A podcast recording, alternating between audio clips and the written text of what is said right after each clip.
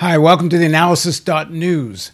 I'm Paul Jay. In a few seconds, we'll be back with Jeffrey Sommers to talk about the death of Gorbachev and the demise of the Soviet Union. Uh, don't forget, there's a donate button at the top of the website. If you're watching on one of the other platforms, YouTube or um, one of the various podcasts, come on over to the website where you could donate. You can get on the email list, which is quite important because if you're depending on YouTube, uh, subscriptions don't depend on it very much because YouTube does seems to do its best to suppress us.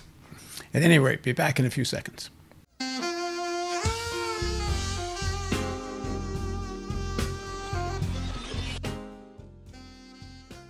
In a recent article in Counterpunch, Jeffrey Sommers writes Terror and tyranny in the USSR arose more from war and the demands of state security services required to survive and the paranoid politics it enabled rather than any, quote, inevitable, close quote, path from the socialist path taken. Once the USSR was past the generation of having gone through this trauma and leaders linked to that generation, a Communist Party had emerged that sought a return to an ideology anchored in democratic socialism. That attempt, led by Mikhail Gorbachev, failed. Now joining us is Jeffrey Sommers, a professor of political economy and public policy at the University of Wisconsin Milwaukee, where he also serves as a senior fellow at its Institute of World Affairs. In addition to his academic work, he's been published in outlets such as the Financial Times, the New York Times, Project Syndicate, The Guardian, The Nation, Social Europe, and often in Counterpunch. Uh, thanks very much for joining us, Jeffrey. Paul, fantastic to be here. So, so there's a lot to unpack in this paragraph I quoted. So let's start with that. Now, many people are going to argue that all the existing forms of socialism were not very democratic once the revolutionary movements consolidated state power and that and that's some people argue inevitable, including some people on the left. So so let's unpack that paragraph of yours. Well, sure. I mean, so you know, have figures like Frederick von Hayek, who was writing at the uh, beginning of the Cold War and asserting in his uh, probably most famous work that socialism is, as he said in the title of that uh, pamphlet or book, the road to serfdom or a kind of slavery, that that was inevitable, it was path dependent, and that is where you would end up. Well, I think Gorbachev proves uh, uh, just the opposite. Uh, that is not uh, uh, inevitable in terms of the final destination for what uh, you know Francis Fukuyama and others would call the end of history. If you were looking at socialism and thinking that would be its end, it, it, was not. Now, as you as you rightfully asserted, uh, all of the examples of the kind of state socialism that we're familiar with that were all born out of that Soviet experiment and its terrible experience with the Civil War from 1918 to 1921, and then the uh, uh, traumas of the uh, Stalinist period, followed by World War II. And as uh, your guests Noam Chomsky and Daniel Ellsberg uh, recently so rightly referenced, you know the the need to have uh, an enemy for the United States and uh, being locked into uh, that Cold War, it it uh, really uh, created the uh, model for not only the direction that the Soviet Union went when guided uh, by those leaders from Joseph Stalin through to those that were attached to him in one way or another, and all of these other uh, examples of countries that tried to pursue a, I guess for lack of a better term, a national uh, development model uh, within the context of um, that Soviet uh, example that they looked at. So they set up, you know. Uh, their own versions of the KGB, and uh, you know they had uh, states, which were uh, rather overbearing. But, um, you know, quite interestingly, with Gorbachev, the first top figure, the first general secretary of this Soviet Communist Party that is, you know, entirely delinked from that Stalin period and its leadership, he takes the country in an entirely different direction. So um, I, I, it's not inevitable that socialism has to uh, end up, like many if not all of these state socialist experiments have, Uh, but um, uh, it is possible for another direction. All of that said, we should certainly be very wary and learn from the examples of the Soviet Union and the mistakes that were made. So, at the time of the Soviet Revolution, um, there was a big debate, uh, and, and, I'm no expert on this, but my memory of it all is I guess is it Plekhanov on one side, maybe Kautsky and, and Lenin, and they were arguing that Marx and Engels had said that socialism was only possible in an advanced capitalist country when all essentially when capitalism had produced very internally rationalized monopolies but in an externally chaotic economy and that creates the conditions for socialism. And, and Lenin was arguing, yeah, you may be right, but the weak link of imperialism is all these countries in Asia, Africa, and Latin America, and that's where you're actually going to have the revolutions.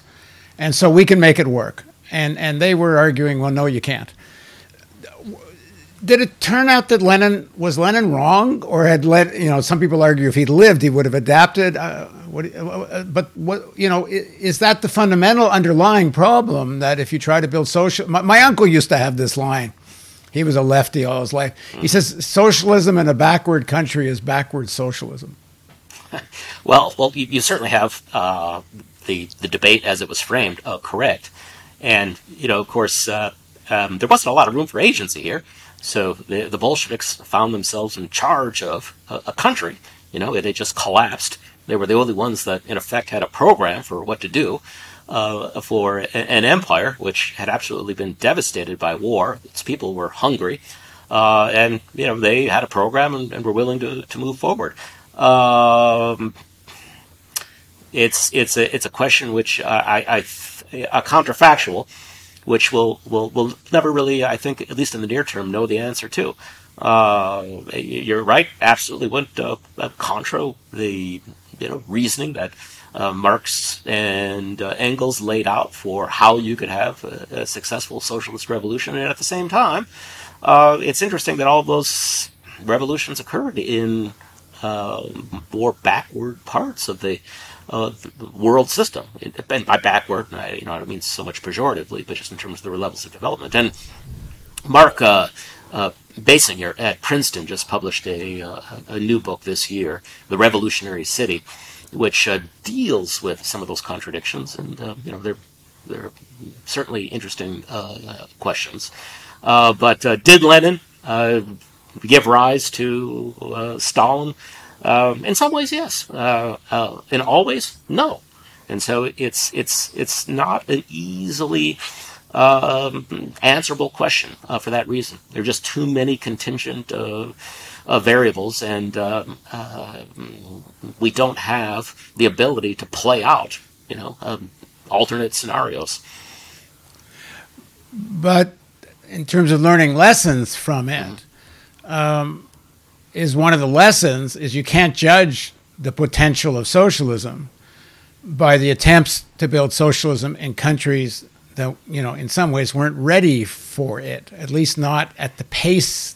Like i've always thought and this may also have to do with external factors like threats.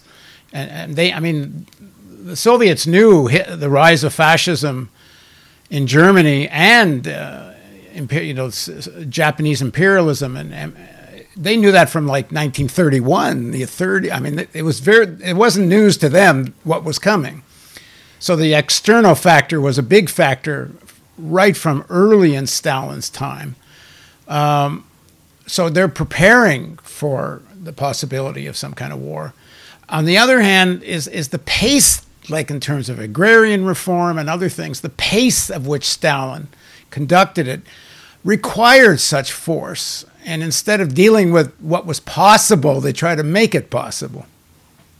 Yeah, you know the uh, the old uh, Soviet uh, historian who himself spent some time in in the camps, Moshe Lewin, uh, used to like to say uh, the rapid industrialization of the 1930s was possible without using the degree of force that uh, Stalin did use. Um, you know, the the conditions in which uh, the Soviets found themselves in the 1930s were very tricky. I mean, not only did they have all of these external threats, uh, which were very real, uh, as we know, uh, but additionally, there were world market conditions which were highly unfavorable uh, for their development. So, just for example, uh, you know, there was this debate uh, at the end of the 1920s that these market reforms of the new economic policy, which were instituted after the Civil War in the Soviet Union to rebuild, restart its economy, and were successful to a certain level. You know, they, they, they brought themselves back in terms of GDP to their 1913 pre-World War One levels, but then they felt that they hit a ceiling where uh, they couldn't develop any further without capital, which they didn't have access to, foreign investment capital. Uh, and so you had figures like Nikolai Bukharin and Preobrazhensky and others uh, who did not want to take, you know, this really hard war communism, complete central uh, uh, uh command economy planning uh, turn. but of course, Trotsky was arguing for something just like this. but when the Soviets did decide to make that policy turn in that direction, one of the things they were counting on were world grain prices being at roughly the level that they were at in the middle of the 1920s uh, to fund the acquisition of the machinery, the factories, the tool and die equipment, etc., that they would need to industrialize. But what happened instead was that by the um, time that the Soviets under Stalin launched this effort, grain prices collapsed by 50%. and so they had to make this decision. Do we go forward anyway? Uh, or, or do we back off? Because going forward would mean literally stealing uh, grain from peasants in order to f- send it off for export to acquire the capital needed to buy machinery. Uh, and and you know that's what happened. And so you know you had Stalin then essentially making war on peasants when they rationally refused to turn over their food to the central government that was not uh, in effect paying them uh, for it. By the way, uh, Boris Kagarlitsky uh, uh, wrote about this in a, uh, a book published uh, about a decade ago. It was just a really marvelous work uh, called Empire of the Periphery. Uh, and, and, you know lays this out very very very nicely. He, he, would be a great person to talk with about this specific point. Yeah, I but, interviewed but, him but, about the the current situation, but I, I will. Okay. I, in fact, maybe we should get the two of you guys on together. He's an old friend of mine. About this. He's an old friend of mine. Right, but he, but I, I, should say this. I mean, I, I, we should not state that you know Lenin was you know some pure, nice, pleasant figure. Uh, you know, Bertrand Russell, of course, has that one anecdote about him when he was speaking with him, and, and Lenin was you know talking about uh, you know how they were going to take care of of the um, um, uh, manorial uh, elites and you know have them swinging from the trees or whatever. And to to Bertrand uh, Russell's mind, Lenin seemed to be enjoying this conversation a little bit too much. you know, so uh, I, and, I, and I reference this in my article, not the Bertrand Russell uh, anecdote, but that. Gorbachev and Putin, in their own strange ways, reflect the two sides of Lenin's personality. Uh, Gorbachev, representing the side of Lenin that really believed in democracy and wanting to uh, create a Soviet economy, you know, of workers' councils and, and all the rest. That that's ultimately where he wanted to go, even if he wasn't taking them there at that time. Uh, but that Putin, you know, represents the kind of brutal ruthlessness of Lenin in terms of uh, achieving and implementing uh, his his goals.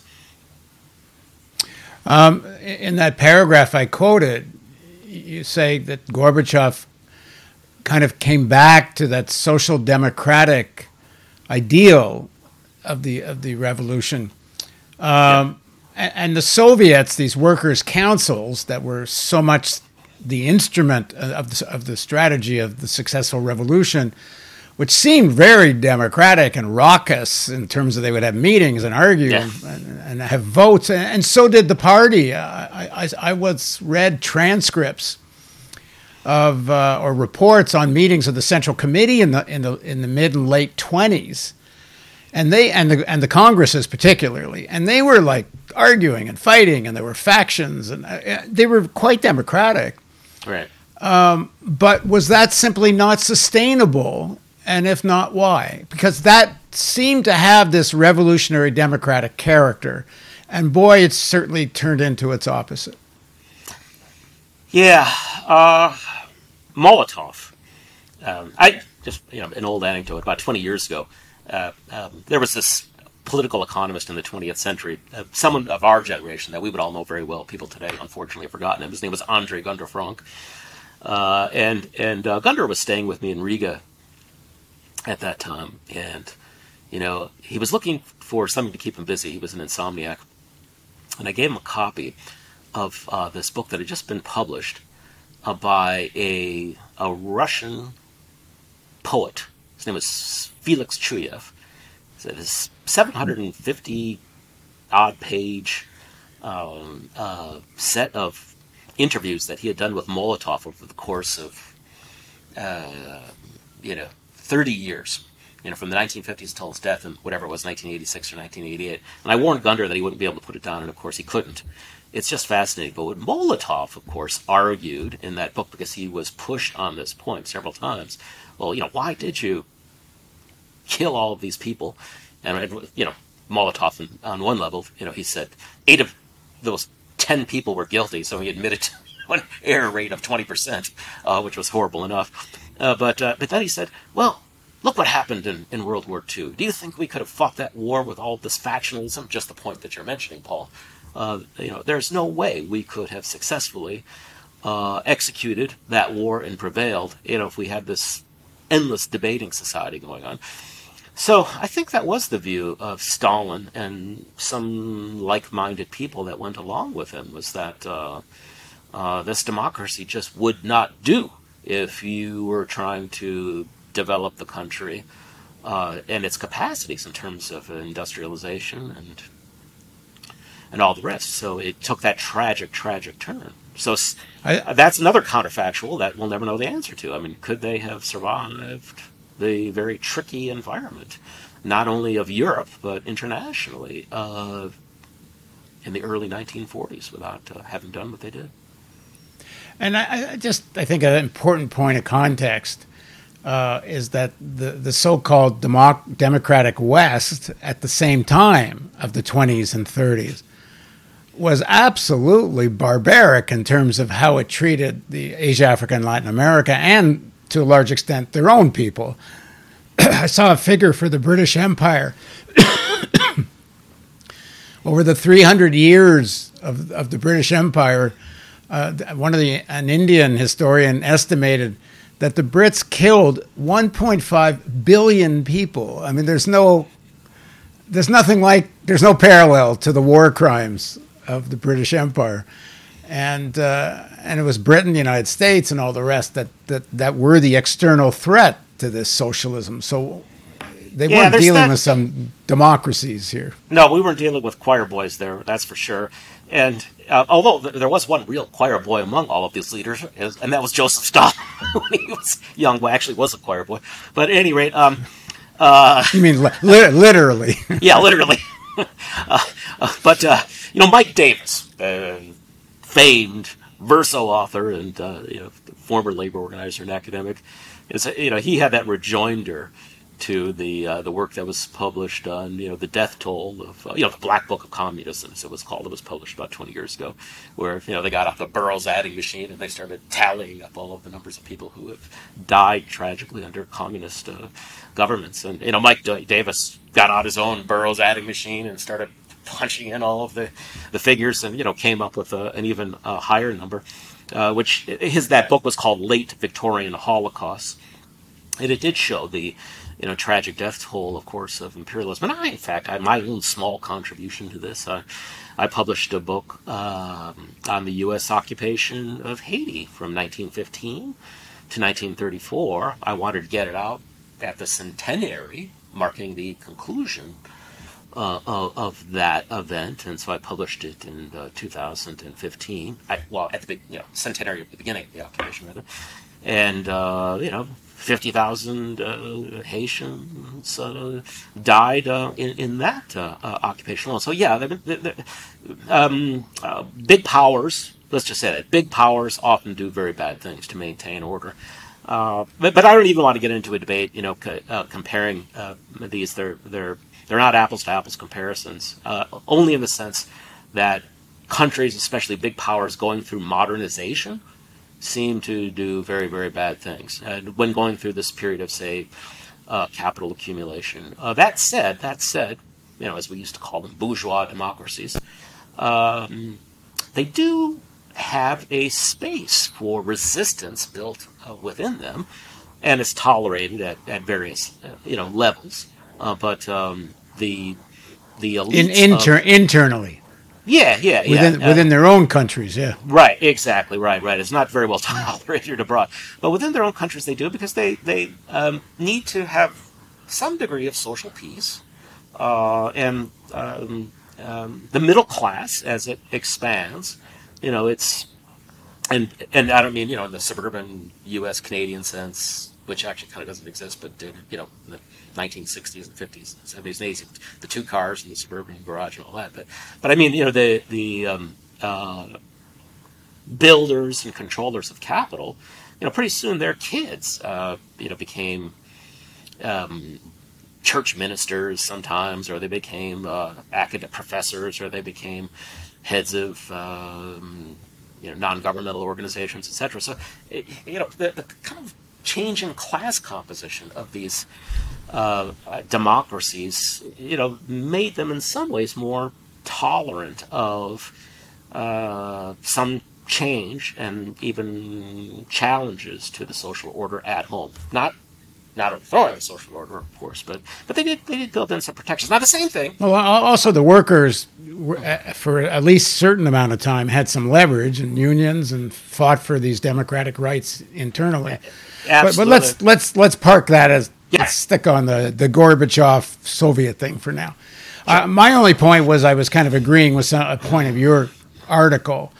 Uh, the external threat to this new Soviet republic was very real, and and they were, and these actors, the British and Americans and Europeans, seem so benign the way the history is written, but they were vicious colonialists and and right really barbaric. So the, right. the, the threat as an external factor in all this was was serious.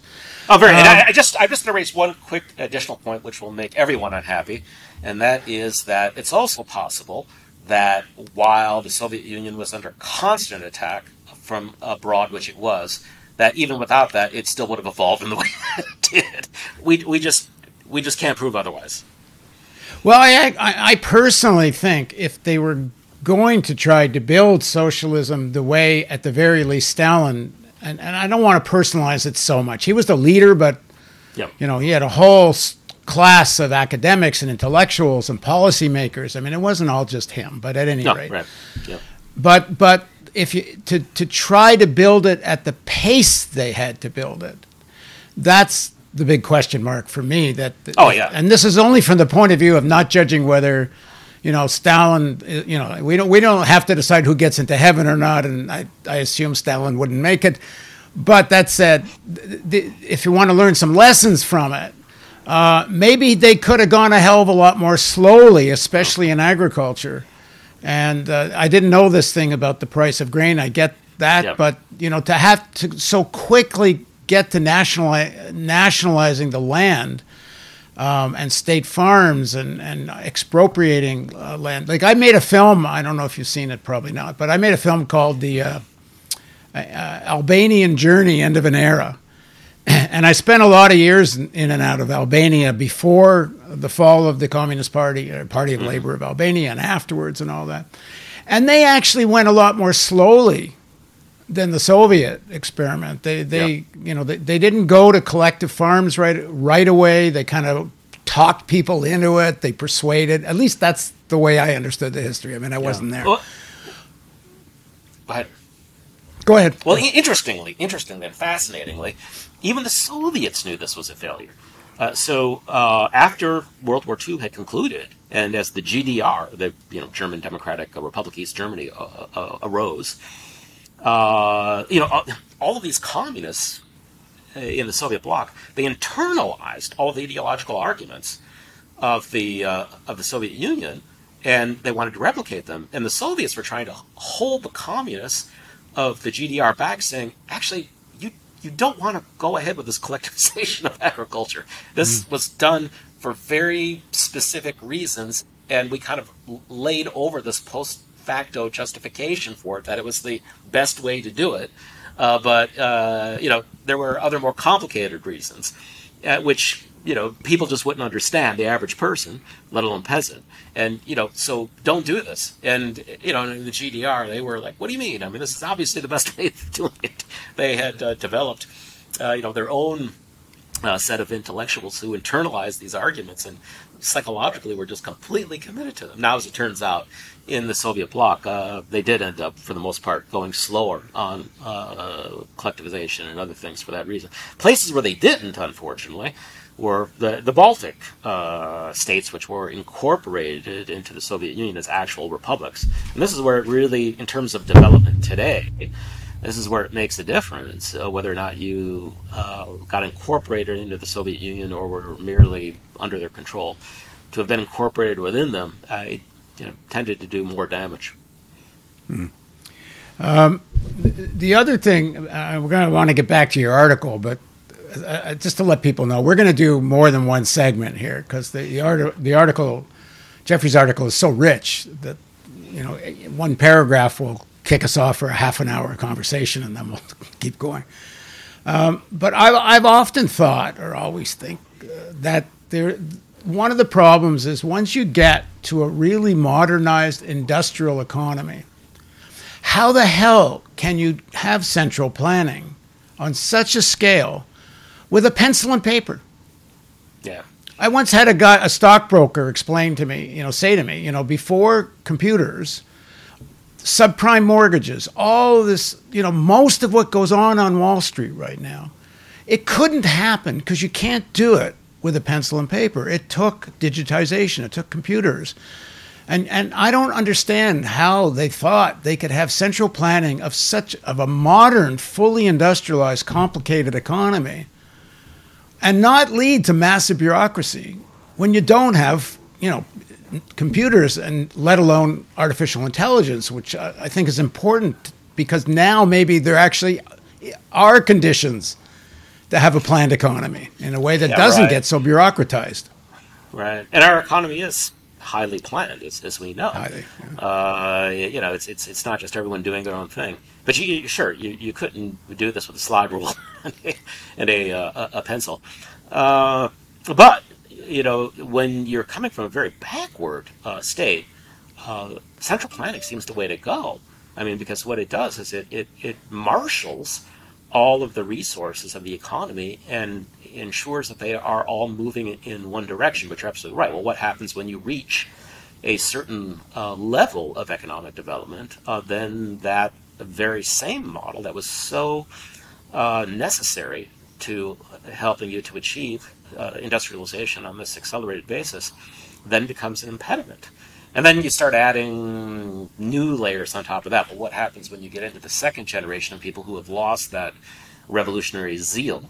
Uh, and and and all they know is that no longer are they on the farm, literally, uh, but they've received high levels of education, and they've received levels of education to the extent that they start to uh, recognize where they are on the socioeconomic uh, ladder globally and they don't like the comparisons anymore. So, you know, especially if you're in the KGB, which did tend to attract uh, the best in the well, not so much the best, but the brightest, and uh, you know, they looked at themselves and said, "Why the hell aren't we as rich as these guys? I mean, you know, we're every bit as smart as them." Uh, and and then they start beginning to question the entire uh, the basis of uh, a, a, system which is not rewarding them to the level that they see as being commensurate with the Western democracies. Uh, so, I mean, as these systems, you know, when they're young uh, and they're producing high rates of economic growth and opportunities and modernization, sure, plenty of support. Always some dissenters, of course, but um, you know, plenty of support. But once that starts to fade, then you then you've got a problem. And then you know you know the whole corruption uh, issue. I, I, don't want to blame that too much, but you know it, it very much was real, and it, it did have a corrosive uh, uh, effect or impact on the uh, system, which you know made it uh, ungovernable uh, to some extent at a certain point, or at least very very difficult to govern, and it unleashed. all sorts of tendencies that were damaging to the economy and society generally. But then there's also, you know, to go back to the um, faults, the uh, faults of the that were almost inherent uh, to the model, at least in terms of being born out of a civil war. Uh, and then Stalinism. I mean, one of the things that Stalinism did was it made people so distrustful. Now, on one level, you know, you could counter with, you know, hey, uh, if you were building a new steel factory at Magnitogorsk in the in, in, you know in the 1930s, and you were a worker that you know had come from nowhere, and all of a sudden you received an education as an engineer. You were working with others, and it, it was all very dynamic and open, and it felt great. Uh, but uh, for so many people, um, what Stalinism created was a sense of fear and an inability to trust anyone, and a retreat ultimately into private life, exactly what you know socialism was not supposed to do. I mean, it created a hyper private life model where you you know sat around the kitchen table with your immediate family members and invited only trusted friends, very trusted friends, in, for conversations about how things really are. And so that sense of uh, distrust was uh, very, very damaging to, to the system. And uh, as your because I watched your interview with uh, Alexander Buzgalin. I mean, he's absolutely right. You had these openings, you know, during the Khrushchev period a bit, and then of course uh, under Gorbachev uh, as well. Uh, but um, where I have spent years and years and years in Latvia, you know, there was this um, uh, attempt by ethnic Latvians themselves to reform communism. They were called the National Communists, and uh, um, the ethnic Latvian Stalinists plus the Soviet generals ganged up on the national communists to, to get rid of them because you know they were threatening to destabilize the system, and um, uh, uh, this did not come to Khrushchev's attention until very very late in the game. And Khrushchev came blowing into Latvia at one point, and he said, "What the hell is wrong with you guys? This this Berklavs guy, he was the head of the National Communists, so he was the head of the Council of Ministers. This is exactly what we need. He's shaking things up. He's blowing through the bureaucracy. He's getting stuff done. And, and you guys are are sending him not quite to Siberia, but to the Urals for seven years. Uh, this is this is atrocious. So, at any rate, uh, the the problem was recognized by by people like Khrushchev and some others. That I mean, this is this was not the model that you wanted, but that bureaucracy became just too um, too powerful, and uh, uh, it ultimately took full control. I want to correct one thing I said earlier. Mm-hmm. Uh, that all the f- uh, existing forms of socialism or attempts to build socialism ended up in authoritarianism or dictatorship or something. And actually, Venezuela is an exception, uh, at least for quite some time. Uh, I, w- I was there several times during the Chavez years. And it was a, an attempt to build socialism. Uh, and, and it was as democratic as one could possibly imagine, at least during the Chavez years. Uh, it doesn't mean there weren't some bureaucrats and, and, and, and hacks in power. There were. I met I met a few of them um, during Chavez's time. But on the whole, uh, what was going on amongst the people in terms of people's councils and organizing, and the opposition actually perhaps too much freedom to own television channels. And the coup against Chavez in 2002, to a large extent, was owned, organized actually through television channels that were yeah. owned by the rich. And and and I and I actually think Chavez made a mistake not putting them in jail afterwards. It was amazing how many of the people that helped facilitate that coup never paid a price for it. Um, but in the end, I think there's a lesson he Chavez didn't learn from Soviet Union, was go slow. He didn't. He tried to fight on every single front at the same time. He wanted to, you know, have agricultural reform and fishing reform and every kind of reform instead of just focusing on the oil sector and solve that first. And yeah. if it had gone more slowly, you, we might have seen something that was working with a socialist agenda and very quite democratic. Possible, and I, am I'm, I'm no expert on Venezuela still. I haven't been there, so I'm not going to comment uh, on it. Other than you know, the one criticism that I would have of uh, Chavez is that uh, they did neglect the cash cow, which was oil. In other words, they were not making investments, and for you know noble reasons, they were trying to invest in the social sector, but they they really needed to uh, invest more in um, uh, uh, keeping the technology of the oil industry current, and we're not making the investments to the degree that they did, and that yeah, caused and, and, problems and later. Using the and using the money they did have to also diversify the economy. They thought yeah. high prices would last forever, and that yeah, was dreaming. Anyway, we're not. But, but uh, I, I, just my only point is there's there's there's lots of evidence that socialism doesn't have. There there's ways to develop it if the external factors allow, and that's a big deal because if the Americans were about to invade, I don't think it would have been so democratic. All right, we're going to do a second segment, and, and we're going to focus on how Gorbachev's reforms actually laid the groundwork for the rise of the oligarchs and, and the rise of uh, uh, what uh, Buzgalin calls Jurassic capitalism. Uh, so join us for the next segment with Jeffrey Sommers. Thanks, Jeff. And thank you for joining us on the analysis.news. Please, again, don't forget the donate button. Come on over to the website where you can donate. And most importantly, get on the email list uh, because there's no doubt if you're watching this on YouTube, YouTube is uh, suppressing uh, people that are uh, subscribing. we're getting tons of mail from people saying that YouTube just is not letting them know. By the way, you, you are supposed to hit the bell or something like that up top to make sure you get alerts. But we're getting emails from people that have done that and still don't get messaged.